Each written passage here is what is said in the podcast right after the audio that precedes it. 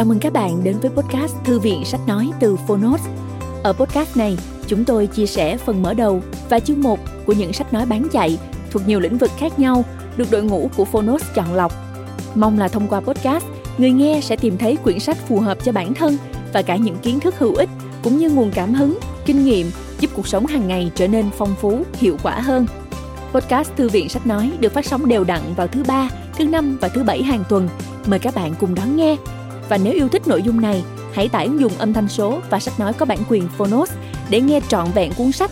Ngoài ra, Phonos còn sở hữu hàng ngàn nội dung số hấp dẫn khác như tóm tắt sách, ebook, thiền, truyện ngủ, nhạc chủ đề vân vân.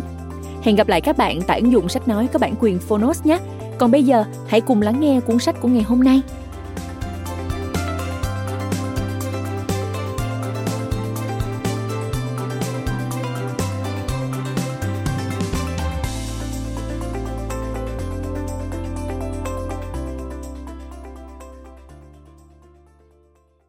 Bạn đang nghe từ Phonos. Côn trùng ký, tập 1 Ấn bản đầy đủ nhất. Tác giả Jean-Henri Favre. Người dịch An Lạc Group. Độc quyền tại Phonos. Phiên bản sách nói được chuyển thể từ sách in theo hợp tác bản quyền giữa Phonos với công ty cổ phần văn hóa Huy Hoàng.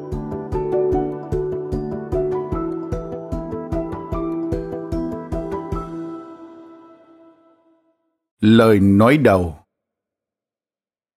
Giới văn học Pháp nhận định rằng bộ sách Cung trùng ký của Jean-Henri Fabre mang tư tưởng của triết gia, con mắt của họa sĩ, ngôn ngữ của nhà văn.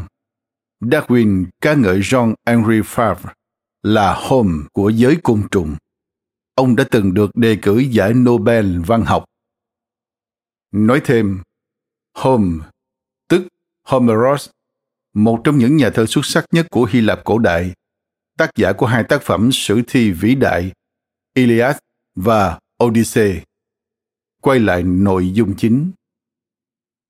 Côn trùng ký là kiệt tác đồ sộ về thế giới côn trùng mà nhà côn trùng học John Henry Favre đã dốc hết tâm huyết một đời để viết nên.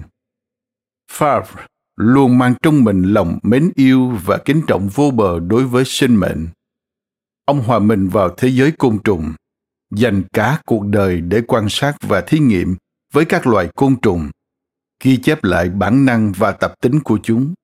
Và lần đầu tiên trong lịch sử, ông đã bày ra trước mắt chúng ta cả một thế giới côn trùng đa dạng, sống động và đầy màu sắc. Favre, quan sát tập tính của côn trùng bằng đôi mắt tràn đầy nhân ái. Rồi từ tập tính của côn trùng để nhìn lại xã hội loài người. Qua đó, khái quát nên những tư tưởng triết học giản dị mà sâu sắc, khiến chúng ta không khỏi kinh ngạc. Dưới ngòi bút mộc mạc của ông, một trước tác học thuật nghiêm túc đã biến thành những án thơ tuyệt đẹp. Trí tuệ của các loài côn trùng hiện lên sống động và sắc nét. Thế giới côn trùng trở thành một kho báu bất tận, mà từ đó con người có thể tiếp nhận được tri thức, niềm vui, thẩm mỹ và tư tưởng triết học.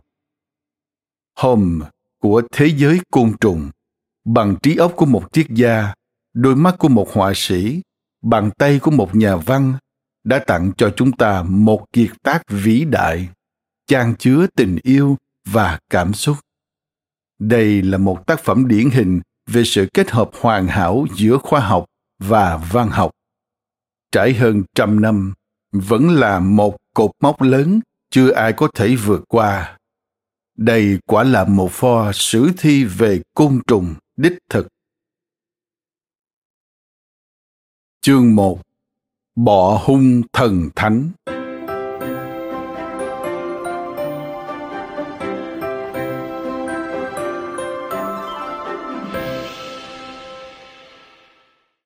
Sự việc diễn ra như sau.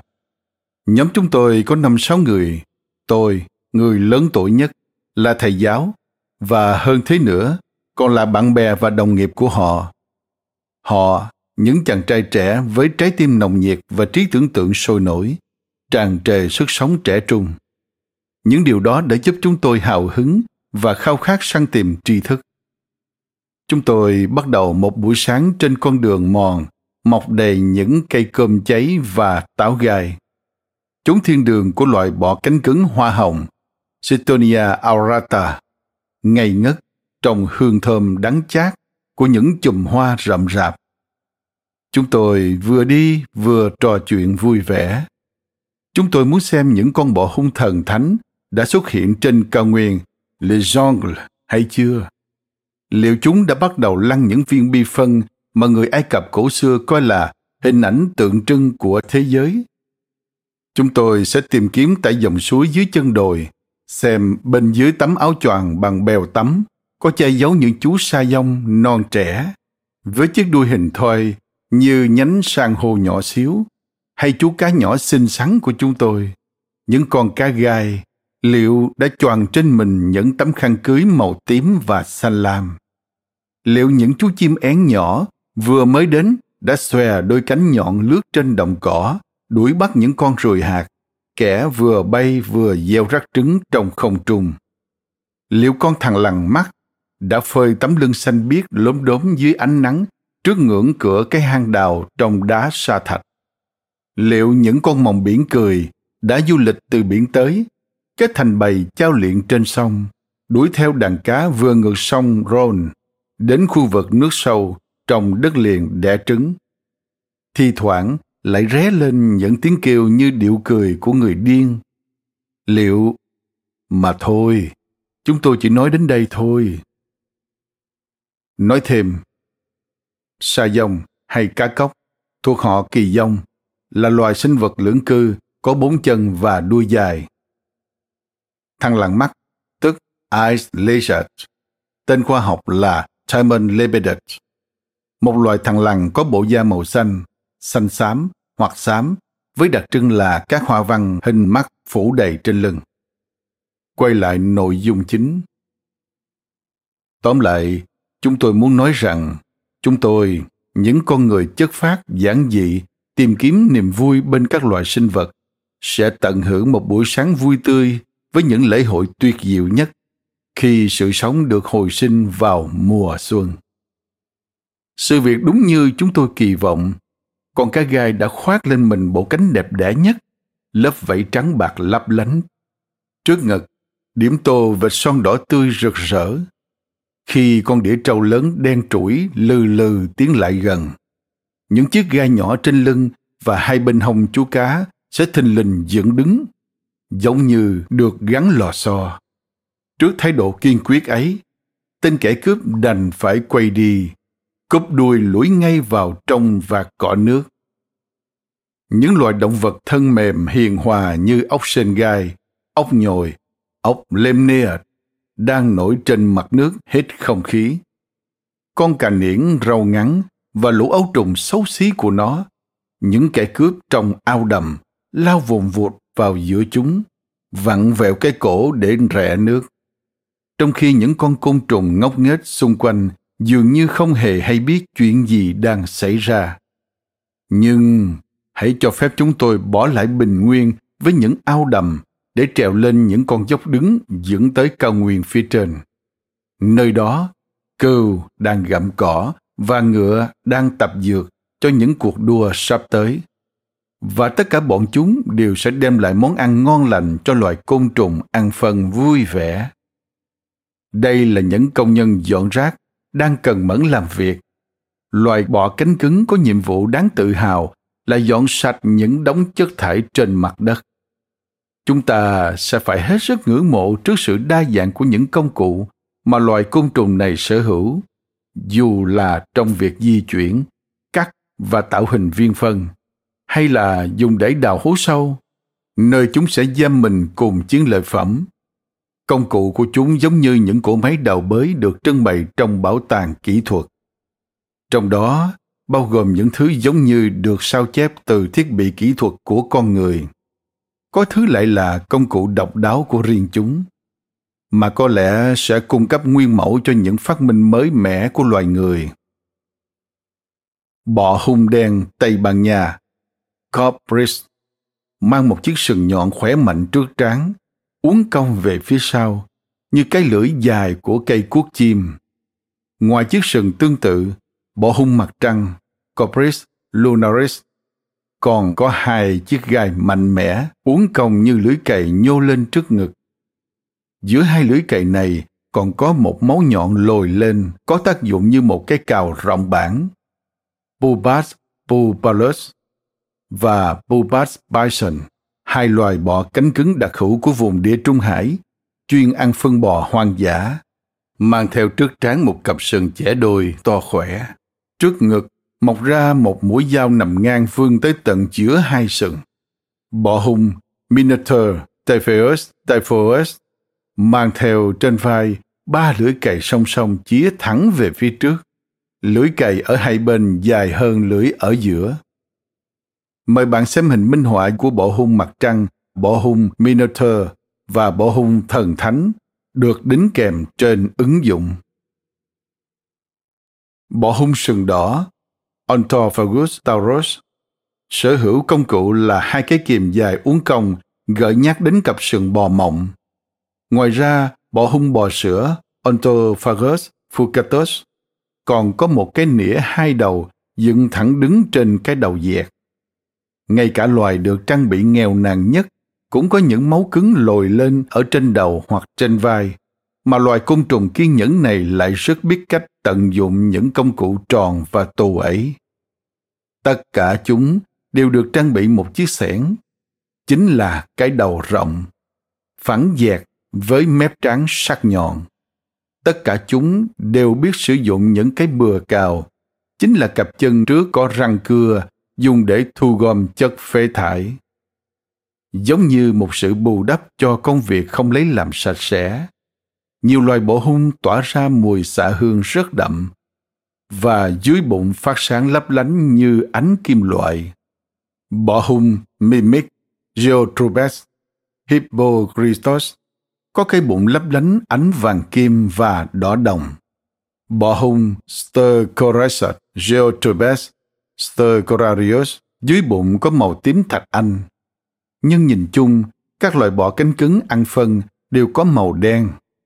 Những loài côn trùng ăn phân mang trang sức lộng lẫy, những viên đá quý sống thực thụ đều cư trú ở vùng nhiệt đới. Vùng thượng Ai Cập đem lại cho chúng ta loài bọ cánh cứng, sống dưới đống phân lạc đà mang màu xanh lục rực rỡ như ngọc lục bảo. Còn Guyana, Brazil và Senegal tự hào về loài bọ hung mang màu đỏ kim loại, lộng lẫy như đồng và mang ánh sáng ruby.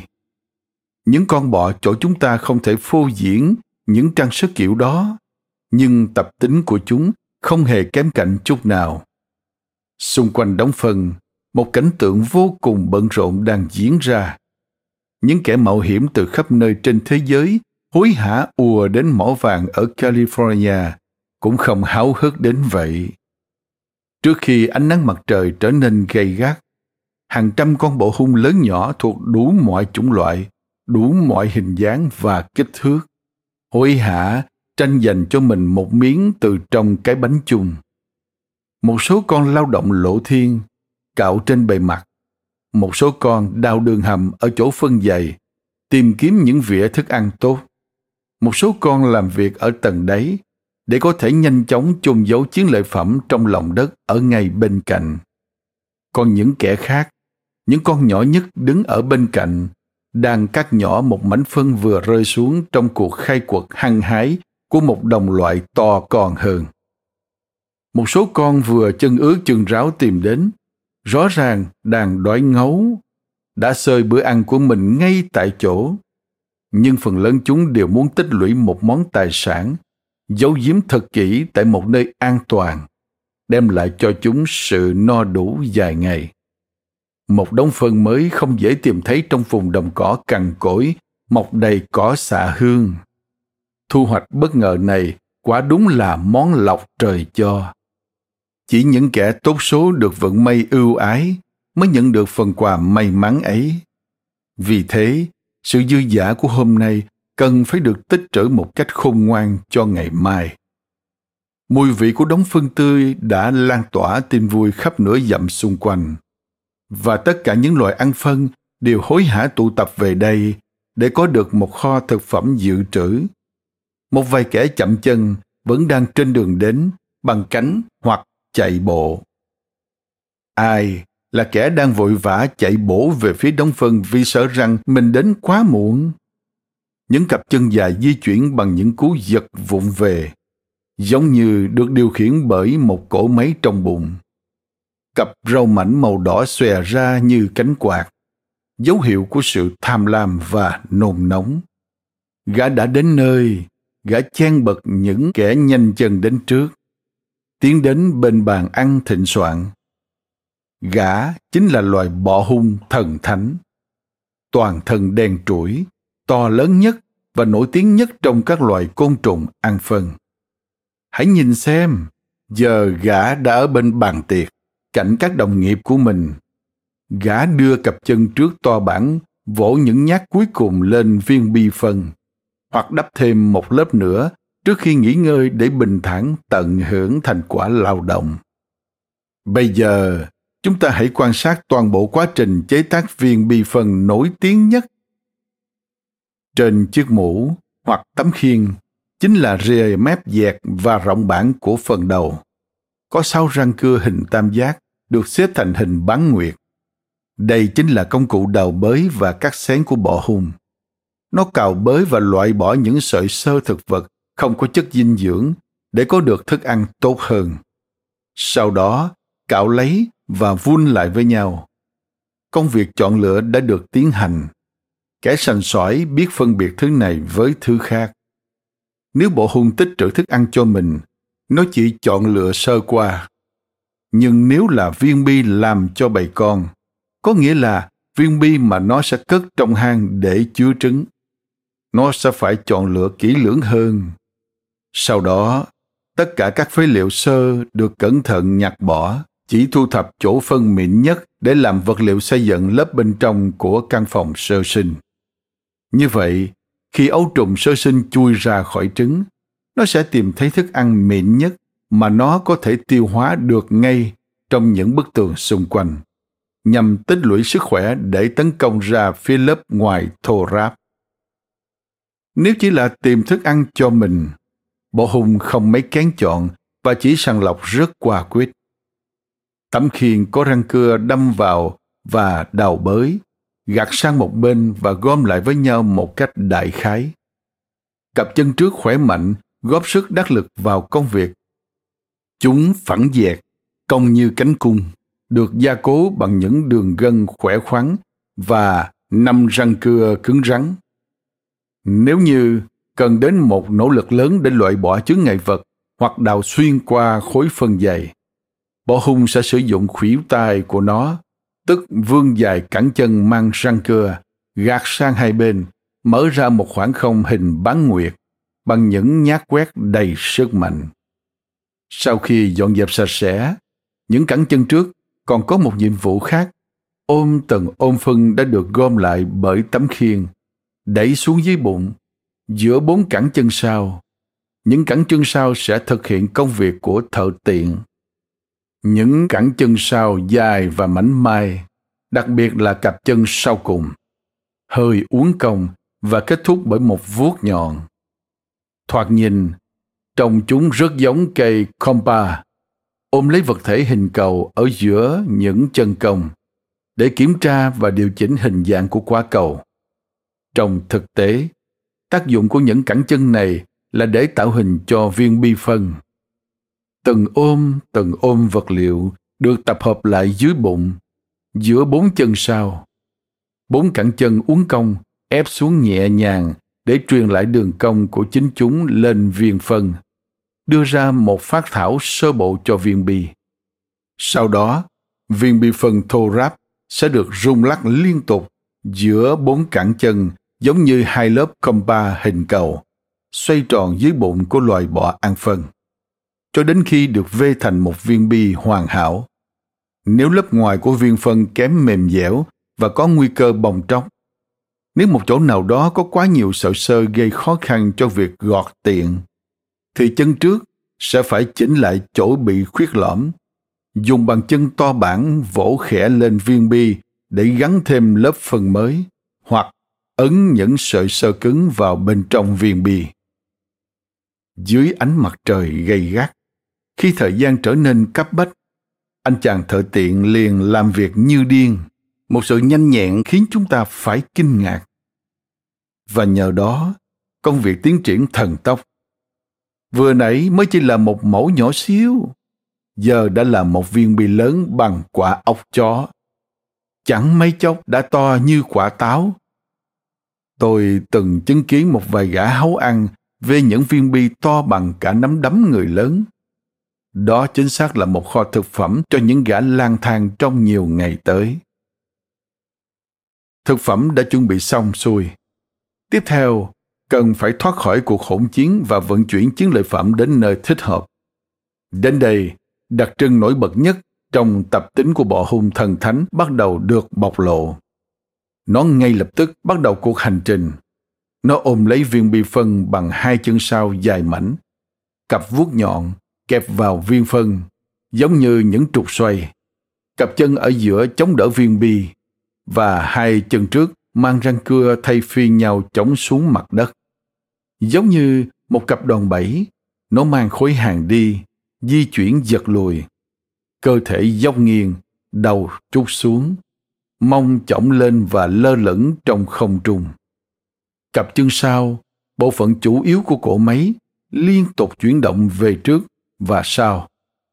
Móng vuốt không ngừng dịch chuyển để thay đổi trục xoay, nhằm giữ thăng bằng cho khối hàng đang được đẩy đi với lực đẩy luân phiên phải trái. Bằng cách này, viên bi phân sẽ được lan đi trên mặt đất và chạm vào mặt đất đều đặn ở mọi điểm. Từ đó, hoàn thiện được hình dạng cầu và khiến lớp vỏ ngoài trở nên cứng chắc nhờ sức ép được phân bổ đồng đều. Và giờ là lúc để thử thách ý chí. Viên bi đã di chuyển, nó bắt đầu lăn đi. Rồi ta sẽ đến đích dù con đường đầy rẫy trong gai. Đây là trắc trở đầu tiên. Bỏ hung đi theo con đường của nó, leo lên một con dốc. Và khối hàng nặng nề có xu hướng lăn trở xuống dốc.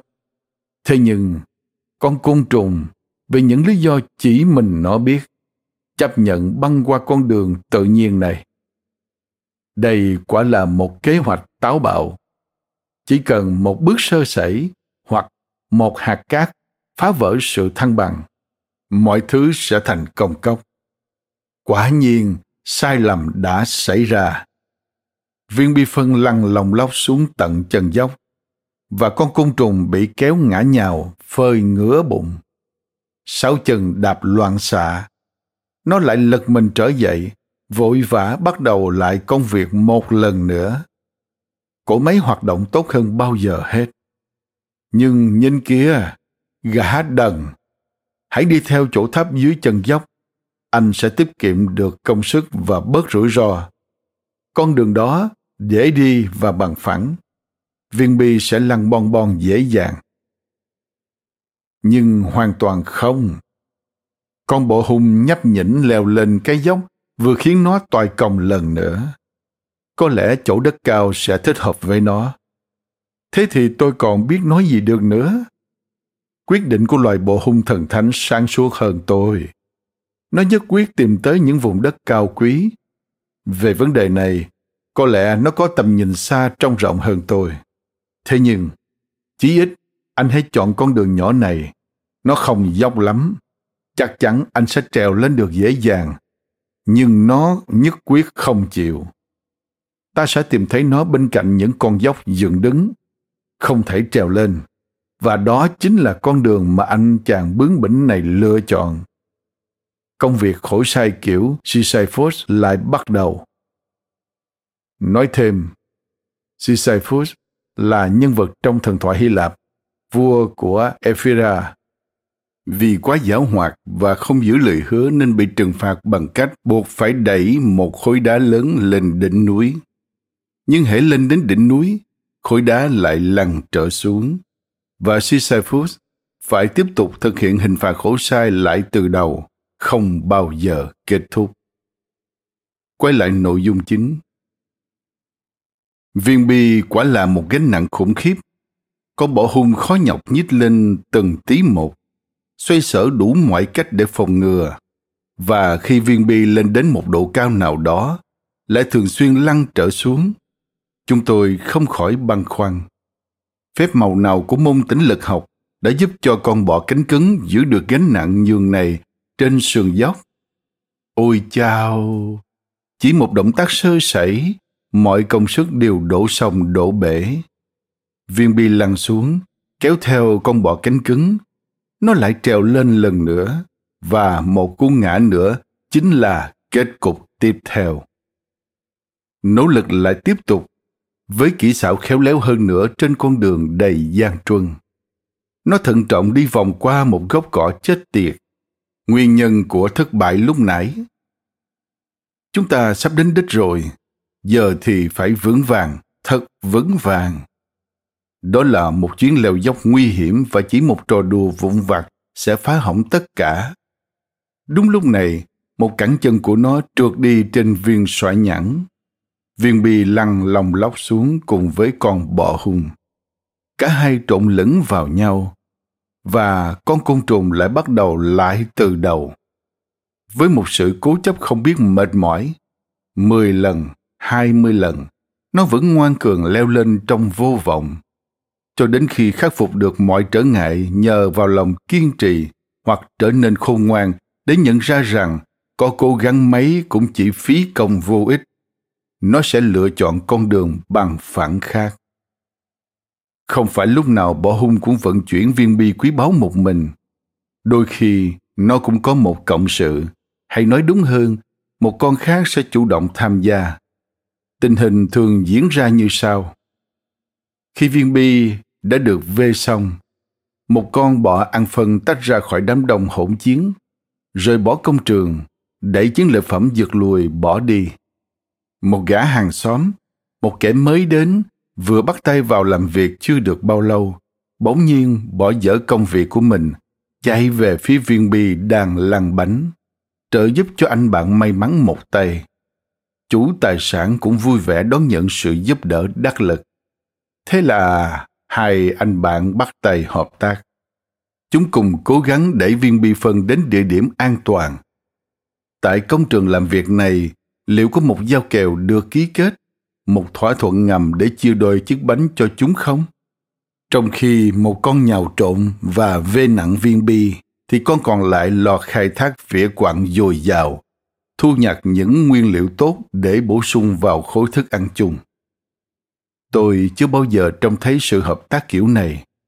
Tôi chỉ thấy mỗi một con bộ hung tất bật với công việc của riêng mình tại công trường.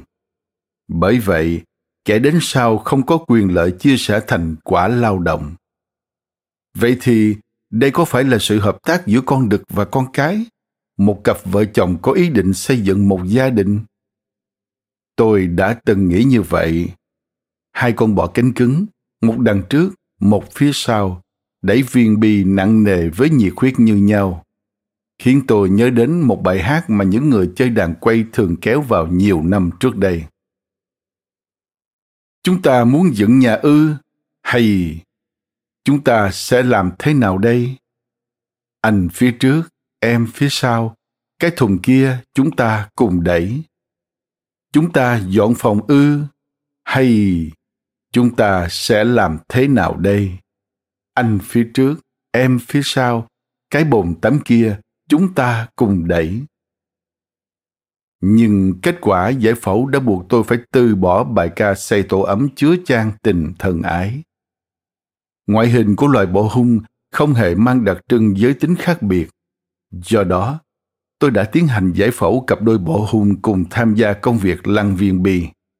Và kết quả đã chứng minh rằng thường thì chúng đều cùng giới tính. Không phải là một gia đình, cũng không phải bạn làm việc, Vậy thì mục đích của quan hệ hợp tác rõ rành rành này là gì?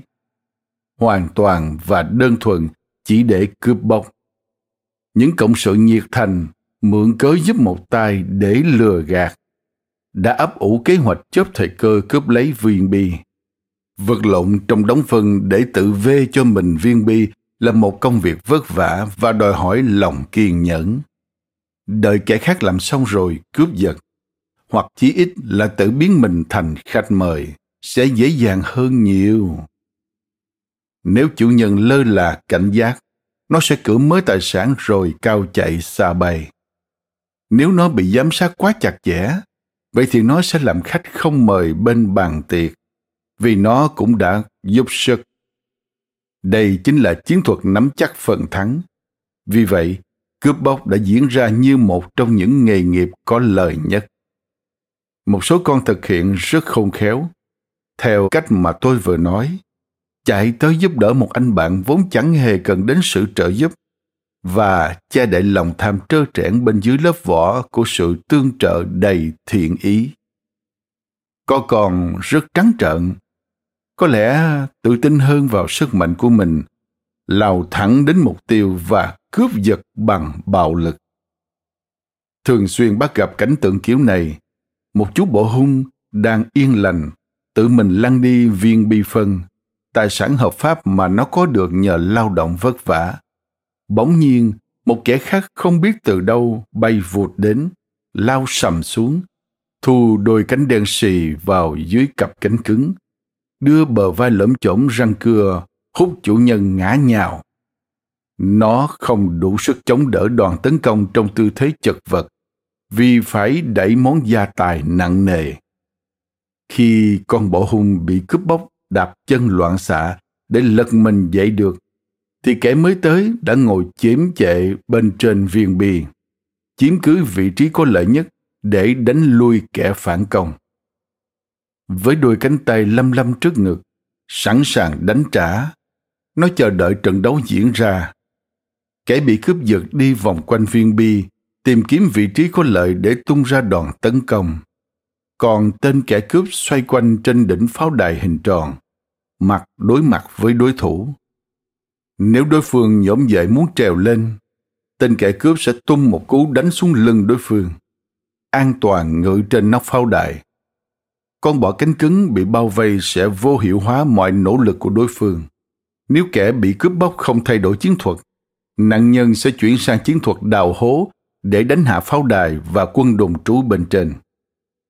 Viên bi bị phá hủy từ bên dưới, lắc lư và lăn đi, mang theo con bộ hung kẻ cấp kẻ đang cố gắng hết sức để giữ mình không bị rơi xuống khỏi viên bi. Nhưng viên bi dưới chân lăn đi vẫn khiến nó trượt xuống nó vội vã thực hiện một động tác thể dục để gắn giữ thăng bằng trên viên bi. Nó đã làm được, nhưng không phải lúc nào cũng thành công. Nếu như động tác sai lầm, nó sẽ rơi xuống đất. Cơ hội của hai bên trở nên bình đẳng, và cuộc giác đấu sẽ biến thành một trận đấu vật. Nạn nhân và kẻ cướp lao vào vật lộn tuy ngực vào nhau. Những cẳng chân hết ngoắt vào lại mở ra những khớp chân níu chặt lấy nhau. Những tấm giáp sừng va đập kim kít như kim loại cọ sát. Sau đó, một con bộ hung sẽ vật được đối thủ ngã chỏng kềnh dưới đất, rút khỏi đấu trường, vội vã leo lên đỉnh viên bi, chiếm lĩnh trận địa. Trận chiến vây thành lại tiếp diễn căn cứ vào kết quả của trận giáp lá cà khi nãy. Kẻ tấn công có khi là tên cướp có khi lại là kẻ bị cướp. Kẻ cướp rõ ràng là một tay mạo hiểm tuyệt vọng và liều lĩnh, nên thường chiếm thế thượng phong. Cứ như vậy, sau vài ba lần thất bại con bộ hung bại trận mệt mỏi, quay trở lại bên đóng phân để làm cho mình một viên bi mới.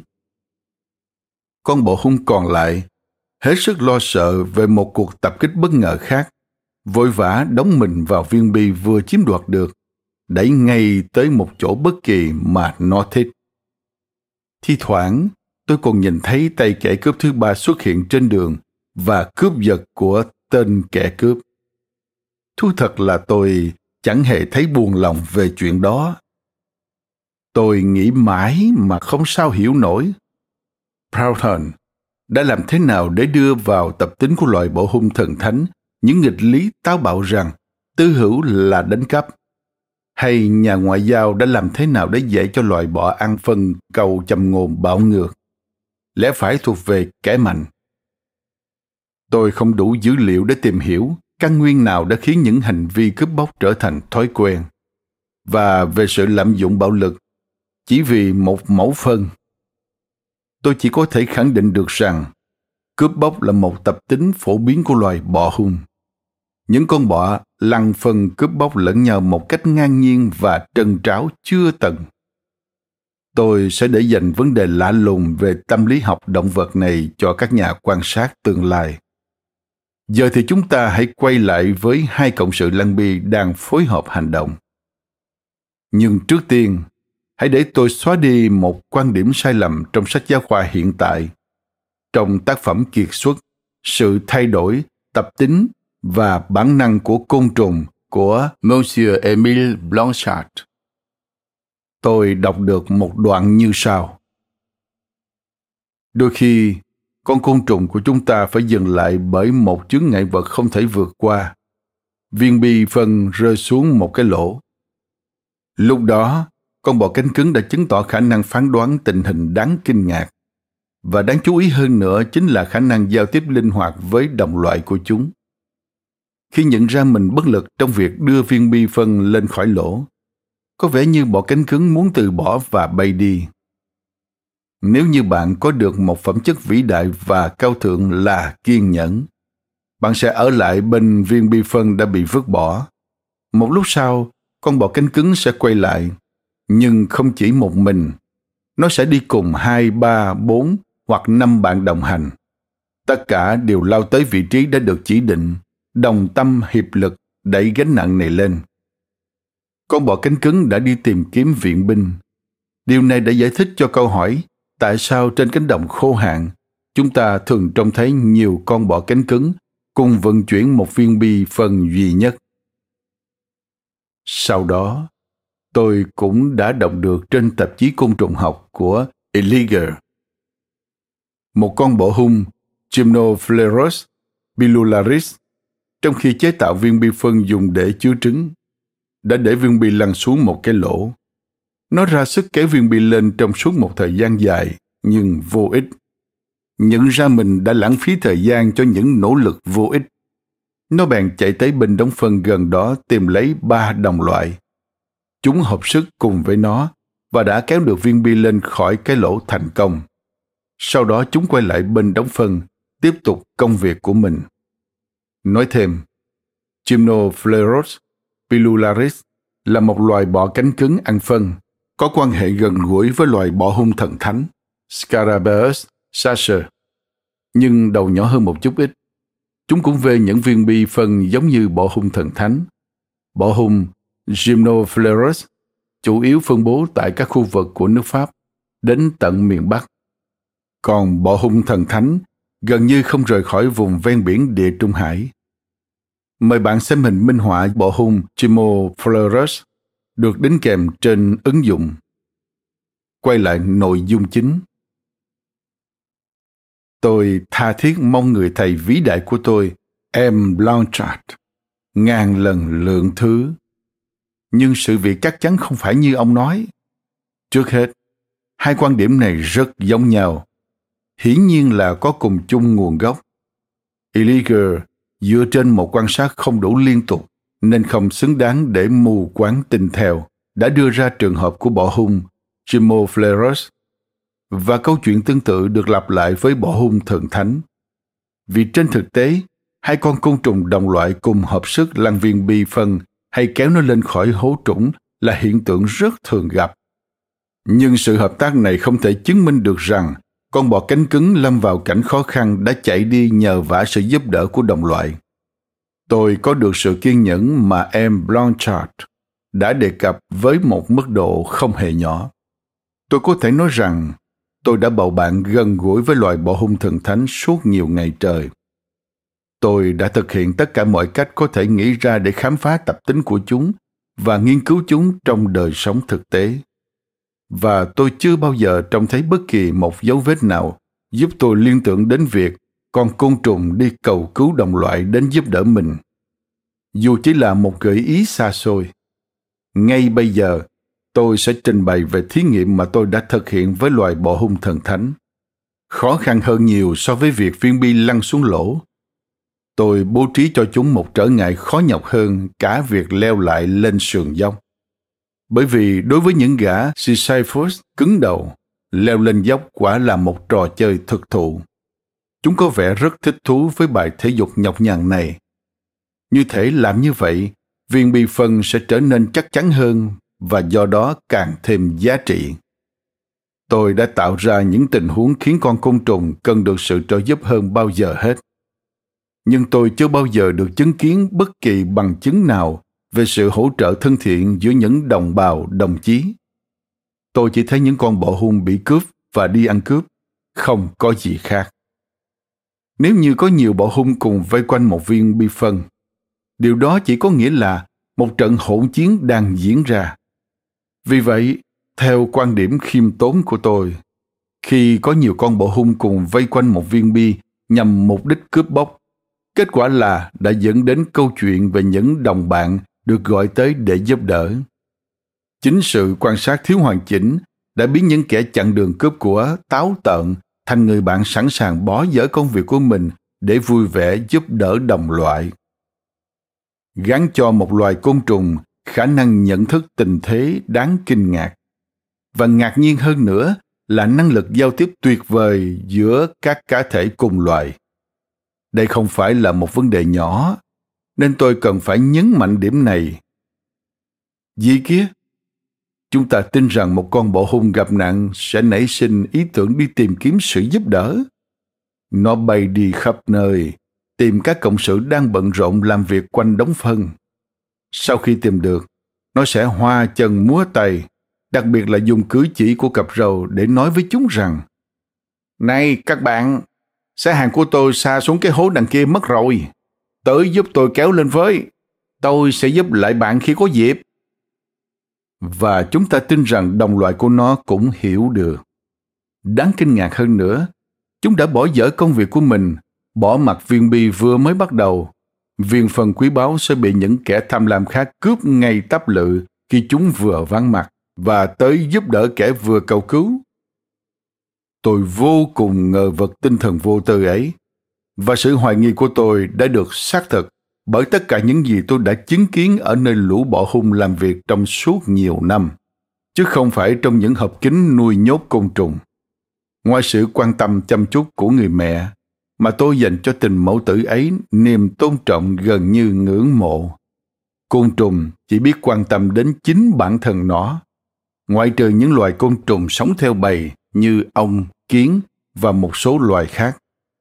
Nhưng hãy cho tôi kết thúc câu chuyện ngoài lề này. Dẫu rằng đôi lời đó hoàn toàn được phép bởi tầm quan trọng của chủ đề. Tôi đã nói rằng, khi một con bộ hung thần thánh đang đẩy viên bi của mình đi giật lùi, thường sẽ có một kẻ khác vội vã chạy đến giúp đỡ với mục đích riêng tư. Khi chớp được thời cơ, kẻ mới đến sẽ cướp ngay viên bi của đồng loại. Chúng ta hãy gọi chúng là cộng sự dù cách gọi đó không được thỏa đáng, vì một kẻ không mời mà tự dưng xông tới, kẻ còn lại đành phải chấp nhận sự trợ giúp. Có lẽ vì lo sợ gặp phải tai nạn tồi tệ hơn, nên cuộc gặp gỡ rất hòa bình. Chủ nhân viên bi không hề tạm dừng công việc khi kẻ mới đến gia nhập. Và trợ thủ không mời có vẻ đầy thiện ý, lập tức bắt tay vào việc. Hai gã cộng sự có cách thức lái xe khác nhau chủ nhân chiếm vị trí chính giữ vai trò chủ trì. Nó đẩy từ phía sau, với cặp chân sau chống ngược lên và đầu chút xuống. Hai trợ thủ ở phía trước, trong tư thế ngược lại. Đầu ở trên, hai cẳng tay mang răng cưa đặt trên viên bi. Cặp chân sau dài nghiêu dẫm đất. Viên bi lăn đi giữa chúng. Một con đẩy về phía trước, một con kéo về phía mình. Hai anh bạn không phải lúc nào cũng phối hợp ăn ý. Có nhiều trợ thủ xoay mình lại, quay lưng về con đường phía trước, trong khi tầm nhìn của chủ sở hữu lại bị viên bi che khuất. Kết quả là tai nạn liên tục xảy ra. Hai kẻ cộng sự vụng về ngã bổ nhào, nhưng vẫn vui vẻ và hăm hở. Mỗi con một cách nhanh chóng bò dậy và tiếp tục với đúng vị trí cũ. Trên nền đất bằng phẳng, phương thức vận chuyển này không phù hợp với yêu cầu tiêu hao động lực. Vì sự phối hợp động tác thiếu nhịp nhàng, nếu con bộ hung đằng sau vận chuyển một mình, tốc độ cũng sẽ tương đương và nó sẽ còn làm tốt hơn thế. Bởi vậy, kẻ mới đến sau khi phô diễn xong thiện chí của mình đã quyết định buông xuôi không làm gì nữa, mặc kệ nguy cơ phá hủy cơ chế hợp tác. Đương nhiên, nó sẽ không chịu từ bỏ viên bi quý báu. Nó không thể phạm sai lầm đó. Chủ sở hữu sẽ chạy thoát khỏi nó mất. Thế là nó thu chân về dưới bụng. Có thể nói là nó đang bám vào viên bi, hợp thành một thể với viên bi. Kể từ đó, cả viên bi và con bộ hung nằm ương trên đó cũng được chủ sở hữu hợp pháp lăn đi. Cho dù tải trọng đè lên mình nó, hay nó ở trên, ở dưới, bên cạnh viên bi đang lăn đi, nó vẫn mặc kệ, không hề quan tâm. Quả là một trợ thủ kỳ quặc. Nó được người ta chở đi trên cổ xe miễn phí mà vẫn đòi chia chắc một phần chiến lợi phẩm. Nhưng sự xuất hiện của một con dốc đã đem lại cho nó một vai trò tốt đẹp. Lúc này, trên con dốc nguy hiểm, nó trở thành người dẫn đầu, đưa đôi cánh tay có răng cưa dưới chặt lấy viên bi nặng nề. Còn cộng sự của nó đỡ lấy tải trọng từ phía dưới để đẩy lên trên. Bằng cách đó, nhờ vào những nỗ lực nhịp nhàng, còn bên trên giữ chặt, còn phía dưới đẩy lên. Tôi nhìn thấy chúng leo lên sườn dốc mà nếu chỉ có một con bộ hung đơn độc, dù ngoan cường đến mấy cũng phải nản lòng. Nhưng trong tình cảnh khó khăn này, không phải cả hai đều xấu sắng như nhau. Trên những sườn dốc cần đến sự hợp sức nhất, kẻ tham gia lại làm như không hề hay biết về tình thế gian nan. Trong khi kẻ khổ sai bất hạnh phải dốc hết sức lực để cố gắng vượt qua trở ngại. Thì kẻ kia vẫn nằm ương trên viên bi phó mặc cho cộng sự. Nó lăn long lóc xuống cùng với viên bi khi bạn hợp tác thất bại và được đẩy lên cùng với nó khi chúng bắt đầu lại từ đầu tôi đã thử nghiệm nhiều lần với hai cộng sự để đánh giá khả năng xử trí của chúng khi gặp phải khó khăn nghiêm trọng Giả sử đang ở chỗ đất bằng phẳng, con thứ hai nằm ương trên viên bi, con thứ nhất bận rộn lăn bi, không hề quấy rối đến tình trạng của chúng. Tôi dùng một cây đinh dài và cứng ghim chặt viên bi xuống đất. Viên bi lập tức đứng im.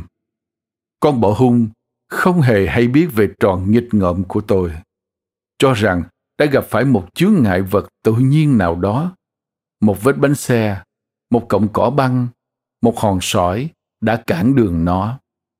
Nó nỗ lực gấp bội, dốc hết sức bình sinh, nhưng viên bi vẫn trơ trơ.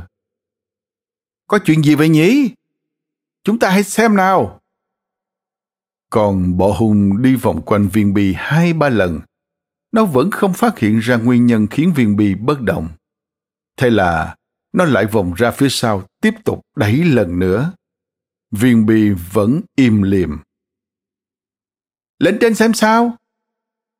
Còn bọ hung bò lên trên viên bi, không tìm thấy thứ gì ngoài gã cộng sự đang nằm rạp trên đó. Vì tôi đã cẩn thận, cắm cây đinh sâu đến mức đầu đinh lúc hẳn vào trong viên bì Nó tìm quanh một vòng, sau đó trở xuống. Nó đẩy thật mạnh từ phía trước và ở cả hai bên, nhưng vẫn không thành công. Rõ ràng là con bọ ăn phân chưa bao giờ gặp phải rắc rối kiểu này. Giờ là lúc thực sự cần được trợ giúp. Sự việc sẽ dễ giải quyết hơn vì gã cộng sự vẫn đang ở đó, ngồi chiếm chệ trên đỉnh viên bi. Liệu bộ hung thần thánh có đến lây nó hay không? Và nói với nó rằng, Cậu làm gì đây thế? Đồ lười biến! Lại mà xem này, nó không nhúc nhích.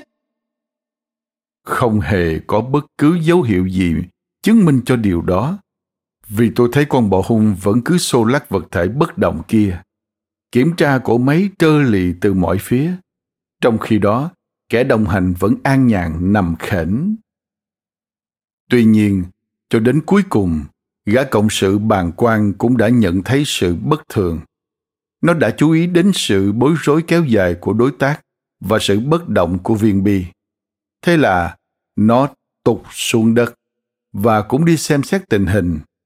Hai gã đánh xe cũng chẳng hơn so với một người. Sự việc đã trở nên phức tạp. Cặp râu như chiếc quạt nhỏ của chúng hết xòe ra rồi khép lại, rồi lại mở ra, rung lên không ngừng, cho thấy chúng đang vô cùng lo lắng. Thế rồi, một ý tưởng thiên tài đã kết thúc sự hoang mang. Hay có thứ gì bên dưới? Thế là chúng bắt đầu xem xét phía dưới viên bi. Chỉ cần đầu bới chút ít, cây đinh ghim đã được phát hiện. Chúng lập tức nhận ra mấu chốt vấn đề là ở đó. Nếu như tôi có quyền phát biểu trong cuộc thảo luận của chúng, vậy thì tôi sẽ nói Chúng ta phải đào một cái lỗ trong viên bi và nhổ cái đinh đang ghim chặt lấy nó ra. Đây là cách làm đơn giản nhất. Hơn nữa, rất dễ dàng đối với những chuyên gia đào bới lành nghề như chúng. Nhưng ý kiến đó đã không được chấp nhận. Thậm chí, chúng còn không buồn thử. Loài bỏ ăn phân tỏ ra khôn ngoan hơn con người. Hai cộng sự, anh bên này, tôi bên kia, lách xuống dưới viên bi và viên bi bắt đầu trượt lên khỏi đinh ghim. Cứ thế được đẩy lên cao dần theo mức độ lách vào của những chiếc nêm sóng phía dưới.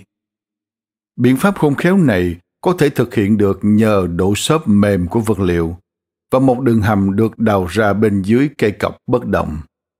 Chẳng mấy chốc, viên bi đã lơ lửng trên độ cao tương đương với độ dày cơ thể của hai con bọ hung. Nhưng công việc tiếp theo sẽ trở nên phức tạp hơn. Đầu tiên những con bọ ăn phân nằm rạp trên mặt đất từ từ duỗi thẳng chân dùng lưng để đẩy viên bi lên từng chút một. Công việc càng lúc càng trở nên khó khăn. Khi chân đã duỗi thẳng hết cỡ và không còn đủ sức để đẩy nữa nhưng chúng vẫn làm được. Cuối cùng, khi đã đạt tới độ cao lớn nhất, chúng không thể dùng lưng để đẩy được nữa. Vẫn còn một cách cuối cùng, nhưng rất khó khăn để thực hiện. Con côn trùng lúc thì dùng tư thế đẩy xe này, lúc lại đổi sang tư thế đẩy xe kia.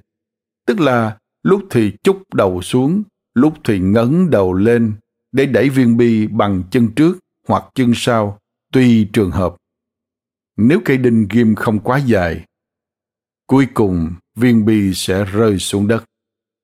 Chúng sửa chữa qua loa những chỗ bị đinh ghim đâm thủng, rồi ngay lập tức vận chuyển nó đi. Nhưng nếu cây đinh quá dài thì viên bi vẫn bị đóng chặt tại đó. Cuối cùng, nó sẽ treo lơ lửng phía trên tầm với của con côn trùng. Trong trường hợp này, sau một hồi vật vả vô ích xung quanh cây cột mỡ, treo giải, không tài nào leo lên được những con bọ ăn phân sẽ từ bỏ thành lũy này, trừ phi tôi rủ lòng thương, giải thoát cho kho báu của chúng. Hoặc tôi có thể giúp đỡ chúng bằng cách nâng cao nền đất bằng một viên đá bằng phẳng để con côn trùng có thể tiếp tục làm việc trên cái bụng. Nhưng dường như chúng chưa thể hiểu ngay được tác dụng của vật này, vì cả hai đều không vội vã tận dụng viên đá. Tuy nhiên, không biết do vô tình hay hữu ý cuối cùng một con bọ hung đã trèo lên hòn đá thật may phước cho nó. Đứng trên cái bục con bọ hung cảm thấy viên bi chạm vào lưng mình. Sự tiếp xúc đã giúp nó lấy lại can đảm. Nó lại bắt đầu gắng sức làm việc. Đứng trên cái bục hữu dụng Bò hung thần thánh duỗi thẳng các khớp chân uống cong lưng đẩy viên bi lên khi lưng không còn chạm tới, nó chuyển sang dùng chân hoặc xô bằng chân trước hoặc đạp bằng chân sau. Khi chân không còn chạm tới, nó lại dừng lại, lại bắt đầu tỏ ra bối rối. Lúc này, bằng một cách không làm phiền đến chúng, tôi lại xếp thêm một viên đá lên trên, đem lại một điểm tỳ cho đòn bẩy. Còn côn trùng lại tiếp tục công việc, dựa theo nhu cầu những bậc thang mới tiếp tục được bắt thêm. Tôi đã thấy con bọ hung thần thánh leo lên trên đỉnh cái bục rung rinh cao bằng chiều dài một ngón tay, rộng khoảng ba bốn ngón tay ngang. kiên trì làm việc cho đến tận khi viên bi được đẩy ra hoàn toàn. Liệu con côn trùng có lờ mờ nhận ra tôi đã liên tục giúp nó nâng cao bệ đỡ hay không? Tôi rất nghi ngờ về điều này. Mặc dù con côn trùng đã rất khéo léo tận dụng những bậc thang đá mà tôi sắp xếp. Bởi vì nếu như nó có đủ khả năng để nghĩ ra ý tưởng đơn giản này, sử dụng một bề đỡ cao hơn chút ít để với tới được vật thể trên cao. Vậy thì tại sao không con nào nghĩ đến việc dùng chính thân mình để nâng con còn lại lên cao hơn, giúp nó có thể làm việc? Chào ôi, chúng không thể nghĩ ra được cách này. Đúng vậy, mỗi một con bọ hung đều dốc hết sức lực để đẩy viên bi. Tôi thừa nhận nhưng chúng đẩy như thể chỉ có một mình mà không hề nghĩ đến chuyện hợp tác để cho ra kết quả tốt hơn. Chúng đã làm như vậy khi viên bi bị ghim chặt xuống đất và cũng làm y như thế trong những tình huống tương tự như khi viên bi bị vật gì đó chặn lại, bị vướng vào cọng cỏ băng uốn cong hoặc bị gai nhọn của những thân cây nhỏ găm vào khối vật liệu mềm xốp đang lăn tròn. Tôi đã tự tạo ra những tình huống khiến cho viên bi dừng lại không có mấy khác biệt với những tình huống tự nhiên có thể xảy ra khi viên bi được lăn trên mặt đất với hàng ngàn sự cố bất thường. Và trong tất cả các thực nghiệm của tôi, cách ứng xử của con bọ hung cũng giống hệt như phản ứng của nó trong những tình huống mà tôi không can thiệp vào.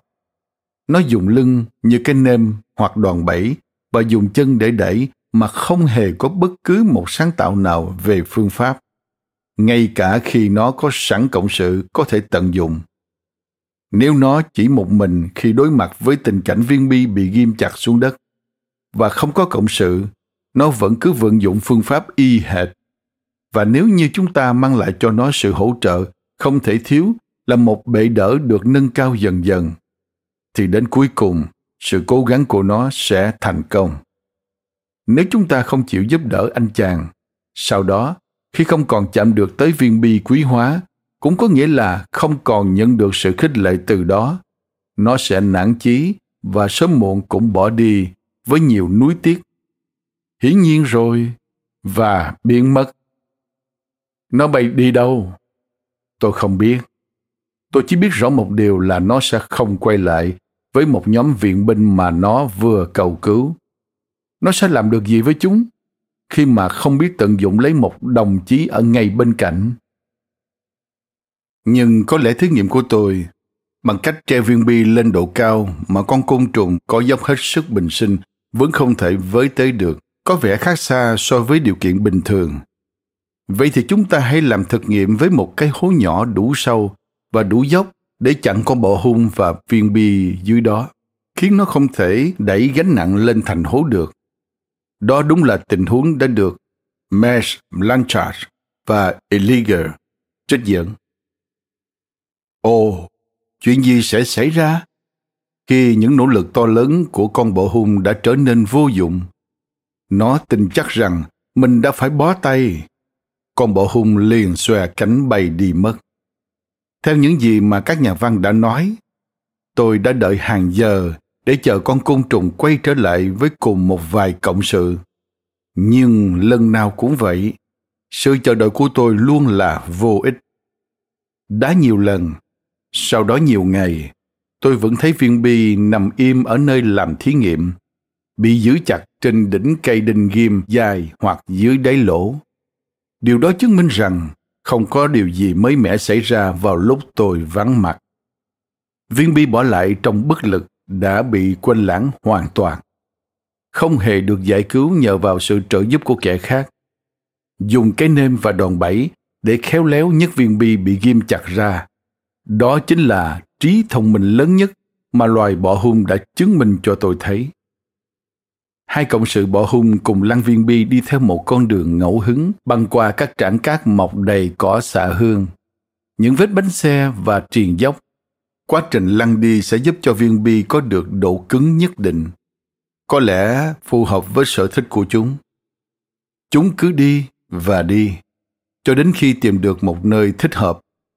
Trên suốt chặng đường, chủ sở hữu hợp pháp luôn ở vị trí chủ đạo, tức là phía sau viên bi nhiệm vụ vận chuyển gần như do một mình nó cán đáng Giờ thì nó bắt tay vào công việc đào phòng ăn.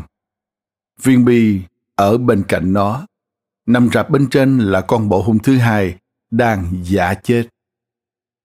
Con bộ hung thứ nhất bắt đầu đào đất cát bằng cái trán sắc nhọn và đôi chân có răng cưa, ném về phía sau từng ôm cát. Công việc đào bới diễn ra chóng vánh. chẳng mây chốc, con bọ hung hoàn toàn khuất dạng trong cái hố đào dở. Mỗi khi ngoi lên mặt đất với ôm cát trên tay, nó luôn liếc nhìn về phía viên bi của mình, xem có được bình yên vô sự hay không. Thì thoảng, nó lại đẩy viên bi lại gần ngưỡng cửa hơn. Nó vỗ khẽ vào viên bi. Dường như cái chạm ấy sẽ truyền cho nó thêm nhiều sức mạnh. Con bộ hung kia nằm dài bất động trên viên bi đã củng cố niềm tin cho nó. Trong khi đó, gian phòng ngầm đã trở nên rộng hơn và sâu hơn. Số lần người thợ lò nhô lên khỏi miệng hố cũng thưa thớt hơn. Thời cơ đã đến kẻ giả ngủ xảo quyệt tỉnh dậy, trượt xuống khỏi viên bi, quay lưng lại và đẩy nó đi với tốc độ của một tên móc túi lo sợ bị bắt quả tang. Sự lạm dụng lòng tin của nó khiến tôi phẫn nộ. Nhưng vì muốn tìm hiểu rõ ràng nên tôi để cho nó tiếp tục. Tôi vẫn có đủ thời gian can thiệp để bảo vệ đạo đức nếu kết cục không hay trở nên tồi tệ tên kẻ cắp đã chạy xa vài mét. Kẻ mất của mới bò ra khỏi hàng, nhìn quanh và không trông thấy gì hết. Rõ ràng là nó đã quen với những chuyện kiểu này. Nó biết đã xảy ra chuyện gì. Dựa vào khứu giác và sự quan sát, nó nhanh chóng tìm ra hành tung của tên kẻ cắp. Con bộ hung vội vã đuổi theo tên đạo chích, nhưng kẻ cướp vô cùng ranh mãnh ngay khi trông thấy đối phương lại gần, nó lập tức thay đổi tư thế lái xe. Hai chân sau tì xuống đất. Đôi cánh tay có răng cưa ôm lấy viên bi, giống hệt khi nó làm trợ thủ. Ha, đúng là đồ xấu xa. Tôi phải vạch trần âm mưu của anh mới được. Anh viện cớ viên bi đang lăn xuống dốc và anh đang cố sức giữ nó lại, rồi vần nó về chỗ cũ. Nhưng còn tôi, nhân chứng công minh trong sự việc này, tôi khẳng định rằng viên bi vẫn nằm thăng bằng ngay trước ngưỡng cửa hang và không tự lăn đi đâu được. Huống hộ mặt đất bên cạnh rất bằng phẳng. Tôi tuyên bố đã nhìn thấy anh đẩy viên bi đi với ý đồ quá lộ liễu. Đây là một vụ cướp bóc. Chẳng lẽ tôi lại không nhận ra hay sao? Những lời làm chứng của tôi đã không được coi trọng chủ tài sản chấp nhận lời sáu biển của đối phương và cả hai lại cùng vần viên bi về bên cái hàng cứ như chưa hề có chuyện gì xảy ra nhưng nếu như tên kẻ cắp kịp cao chạy xa bay hoặc biết khéo léo lợi dụng những lối đi vòng vèo để che giấu hành tung vậy thì sự việc sẽ không thể cứu vãn thu gom thức ăn dự trữ dưới ánh nắng gay gắt nhọc nhằn vận chuyển suốt một chặng đường dài đào bới một phòng ăn tiện nghi trong lòng đất. Và đến khi tất cả mọi thứ đã sẵn sàng, khi cơn thèm ăn dâng cao sau một hồi lao động vất vả, khi viễn cảnh về bữa ăn thịnh soạn sắp tới càng trở nên quyến rũ, Tinh Linh nhận ra mình đã bị tên cộng sự sáu quyệt cướp trắng. Đây quả là chuyện xui xẻo tận cùng, đủ làm nắng lòng những người lạc quan nhất. Nhưng con bộ hung không bị đánh bại bởi cú sốc của số phận. Nó xoa hai má, xoa rộng cặp râu, hít thở, sau đó sải cánh bay về phía đống phân gần đó, bắt đầu lại từ đầu. Tôi rất ngưỡng mộ và cũng ganh tị với phẩm chất này của nó. Hãy giả sử con bộ hung thần thánh may mắn tìm được một cộng sự trung thực, hoặc tốt hơn hết, giả sử nó không gặp phải những cộng sự không mời mà đến trên đường. Hang đã đào xong đây là một cái hang được đào trong đất xốp, thường là trong cát, không sâu, to cỡ nắm đấm. Có một đường hầm ngắn thông với bên ngoài, kích thước vừa đủ cho viên bi lọt qua. Ngay sau khi khối thức ăn được cất giấu, con bộ hung liền nhốt mình trong nhà bằng cách bịt kín cửa vào với mớ phế liệu trữ sẵn trong góc hàng. Cánh cửa đã được đóng kín. từ bên ngoài hoàn toàn không thể trông thấy phòng tiệc bên trong. Hạnh phúc là đây. Trong thế giới tuyệt diệu này, tất cả mọi thứ đều tuyệt hảo. Bàn ăn ngồn ngộn thức ăn. Trần nhà che chắn nắng nóng gay gắt. Chỉ cho luồng hơi ấm áp ẩm ướt lọt vào yên tĩnh bóng tối và buổi hòa nhạc của bầy dế bên ngoài tất cả đều khích lệ cho chức năng của cái bụng trong tưởng tượng tôi thấy mình đang đứng lắng nghe bên cửa hy vọng được nghe thấy những người dự tiệc ùa đến trong vở opera nổi tiếng của Galatia. Ôi, thật ngọt ngào khi không làm gì cả, khi mọi thứ ngay xung quanh chúng ta. Ai lại dám xáo trộn một bữa tiệc hạnh phúc đến vậy? Nhưng bởi ham muốn tìm hiểu, tôi có thể làm mọi thứ. Sự táo bạo ấy tôi có sẵn. Dưới đây, tôi sẽ ghi chép lại kết quả của vụ đột nhập tư gia mà tôi đã thực hiện.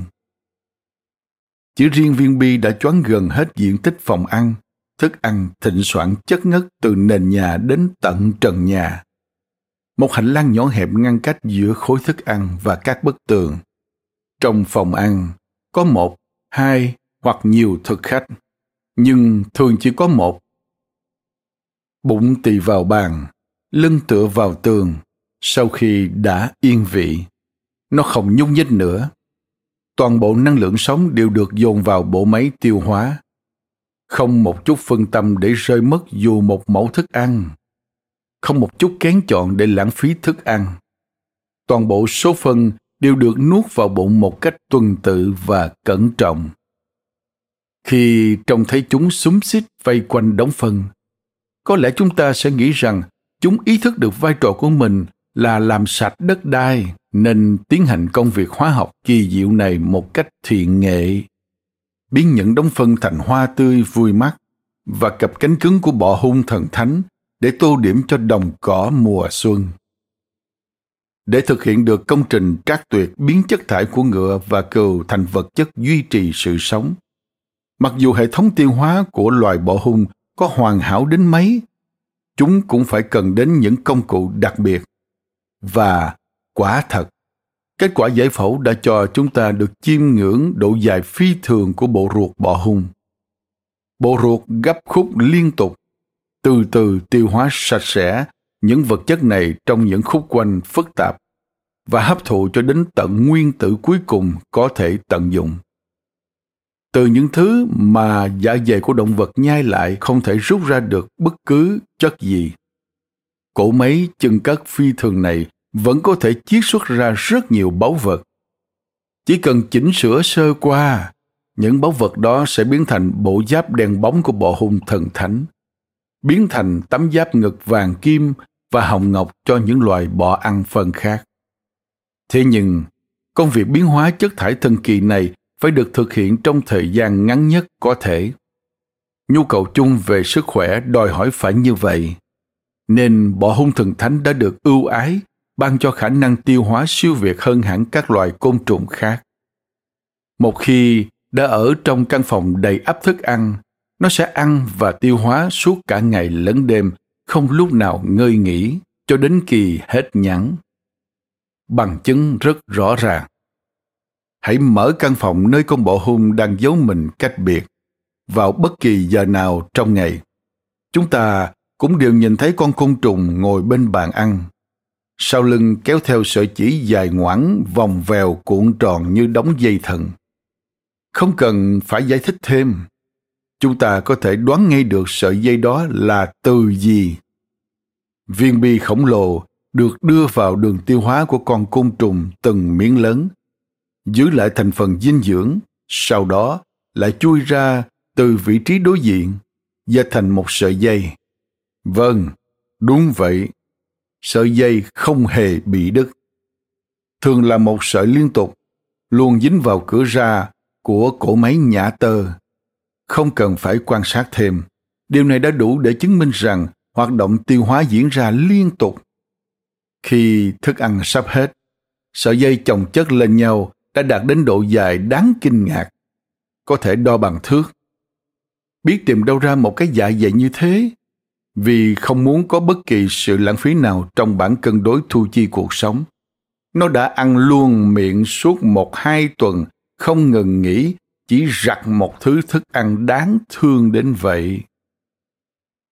Toàn bộ viên bi đều đã được đưa vào bộ phận xe tơ. Vị ẩn sĩ lại quay trở về với ánh sáng, tìm kiếm một cơ hội mới. Nó tìm thấy một đống phần khác, tạo hình một viên bi mới và quá trình lại bắt đầu. Cuộc sống vui tươi này kéo dài khoảng một tháng, từ tháng 5 đến tháng 6. Sau đó, khi tới những ngày nắng gắt râm ran tiếng ve sầu, bỏ hung thần thánh liền đi dựng trại hè, trốn xuống lòng đất mát mẻ. Khi cơn mưa đầu mùa của mùa thu trút xuống, chúng sẽ lại xuất hiện, nhưng không nhiều và không hoạt bát như độ mùa xuân. Lúc này, có vẻ như chúng đang bận rộn với chuyện trọng đại nhất. Đó là tương lai của gia đình mình. Cảm ơn các bạn đã lắng nghe podcast Thư viện Sách Nói. Podcast này được sản xuất bởi Phonos, ứng dụng sách nói có bản quyền và âm thanh số dành cho người Việt. Hẹn gặp lại ở những tập tiếp theo.